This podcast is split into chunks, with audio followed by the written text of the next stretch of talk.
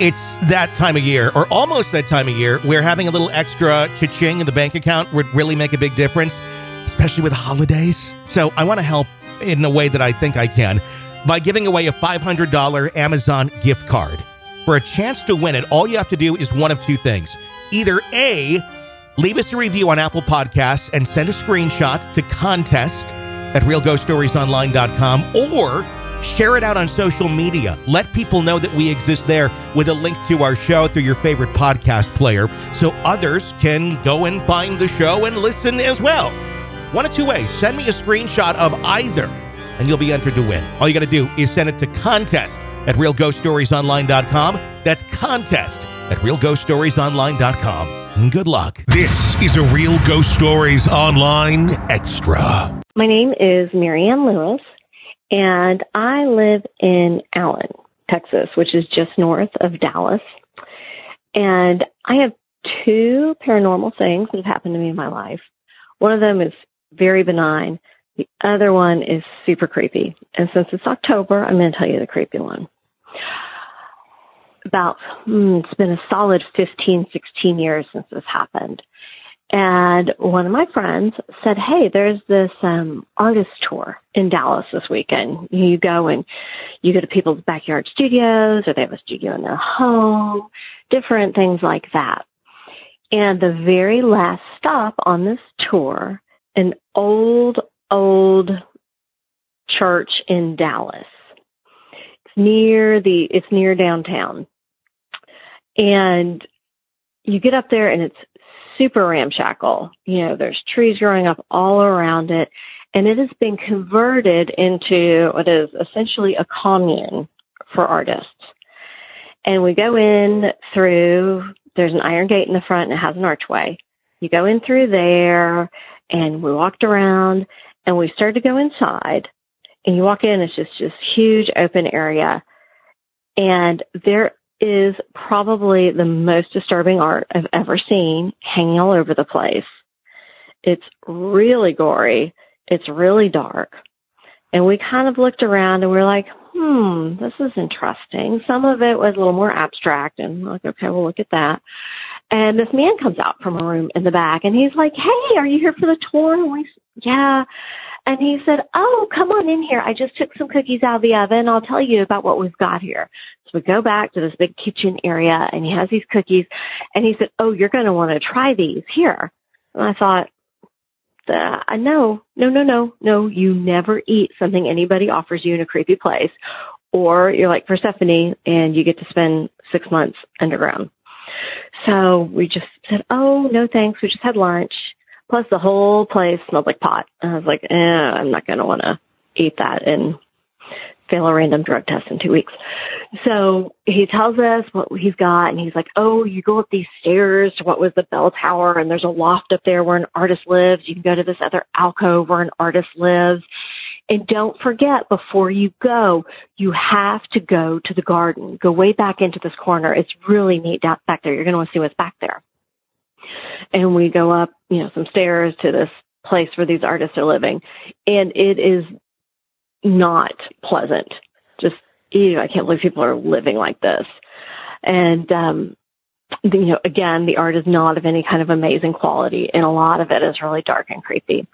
So we go back down and we kind of call out to him, bye, thank you so much. And he said, don't forget, you got to go back to that back corner in the garden. And we're like, okay, thanks.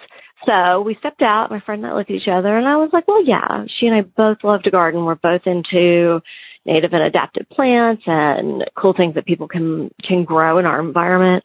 So we went back there to take a look and we got back in this corner and it was just kind of, you know, some little straggly Nandina bushes and an ugly glass garden looking ball and just nothing particular.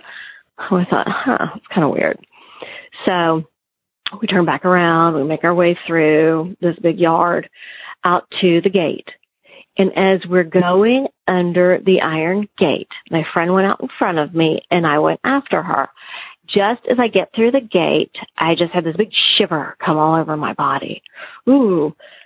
Thought, ah, that's weird. Maybe it's just coming out of this overcast garden into the sunshine on the sidewalk.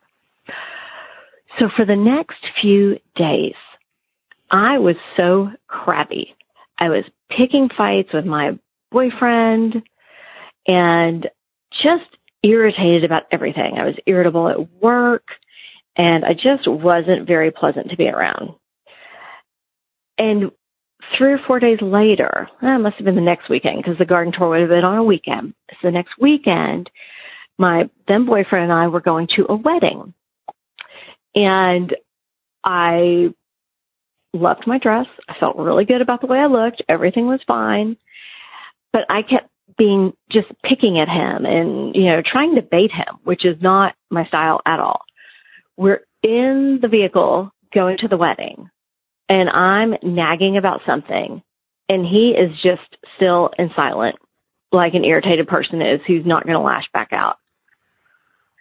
And he looked at me and he said, you know what? Why don't you take a minute, close your eyes and just kind of take some deep breaths and meditate and see if you can get yourself into a place where you're a little bit happier and more like yourself. I just feel like you've got a lot of stress or something going on.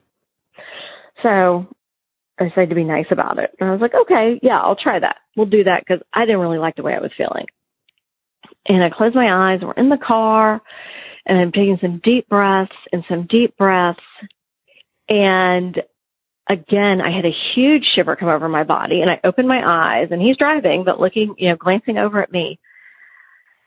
This grayish green, slimy pallor. It was just like my face, it's all as though I felt my hair turning color, my face turning color, as it went down, it started at the top of my head and it engulfed me.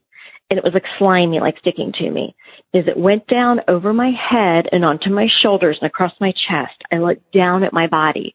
I could see it traveling down my body. And the top of it opened up at my head and the second, you know, and the back side of it came down my body. It was like a big thick, slimy ring of this stuff coming down over my body. I saw it go down my legs, my knees to my feet and it puddled on the front floorboard of the car. And then it slid out the crack between the car door and the car. And I whipped my head around and I watched it go across the shoulder, down the shoulder of the road and into the ditch and like wiggle and slime its way down the ditch, you know, in the, the direction opposite of which we were traveling. And my boyfriend is glancing at me this whole time. Thankfully, we're not on a real busy road. And he said, I saw that. I said, I felt it and saw it. He said, I felt it too. It felt disgusting in here. It just felt nasty. And we talked about it and thought about it. And I realized as we worked it out, there was a reason that I was told to go back there to that corner of the garden. There was nothing good back there. And whatever it was followed us to the front, climbed up on the gate, and waited for me to walk underneath of it and jumped on me. And it hung out with me for about a week. And so grateful that I had been going to meditation class for years and was really able to work on bringing more positive feeling onto myself and was able to push that thing off. And it really was shocking to think, okay, this really did happen and I really saw it come over my body and leave me and run away. I felt like it was this goblin running back to its master. So that is by far the creepiest thing that's ever happened to me. I don't tell many people about it. You know, my husband knows about it and I've told a few other people, usually after we've had some wine. But that is my paranormal, creepy, don't know where it comes, but it was nothing good story. I hope this works for you for Halloween or some other creepy day. Thank you. Have a great day. Bye. If you want more real ghost stories and access to the world's largest audio archive of ghost stories, become an extra podcast person, an EPP. Sign up now at ghostpodcast.com or patreon.com slash real ghost stories. Hey, got a crazy family? Love hearing stories about crazy families? Then you need to check out our brand new podcast called My Crazy Family, available wherever you get podcasts. Just search My Crazy Family right now, press subscribe, and don't miss any brand new episodes of My Crazy Family. You can even share your stories if you so please. We, we'd love to hear them. My Crazy Family. Search and subscribe wherever you download podcasts.